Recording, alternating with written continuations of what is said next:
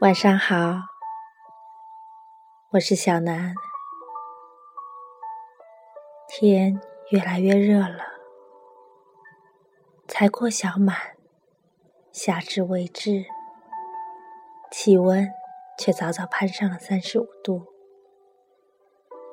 于是越睡越晚，似只有深夜的宁静，才能抚平内心的躁动。今晚，想念普希金的一首诗歌《一朵小花》。我看见一朵被遗忘在书本里的小花，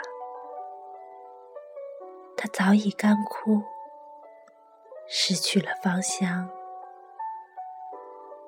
就在这时，我的心灵里充满了一个奇怪的幻想。开在哪儿？什么时候？是哪一个春天？它开的很久吗？是谁摘下来的？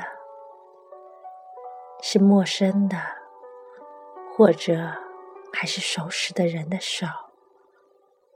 为什么又会被放到这来？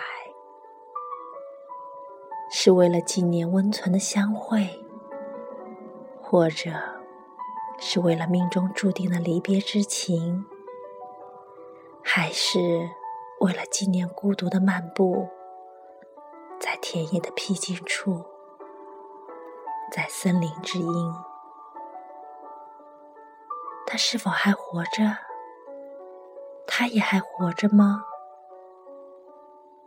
他们现在栖身的一角。又在哪儿？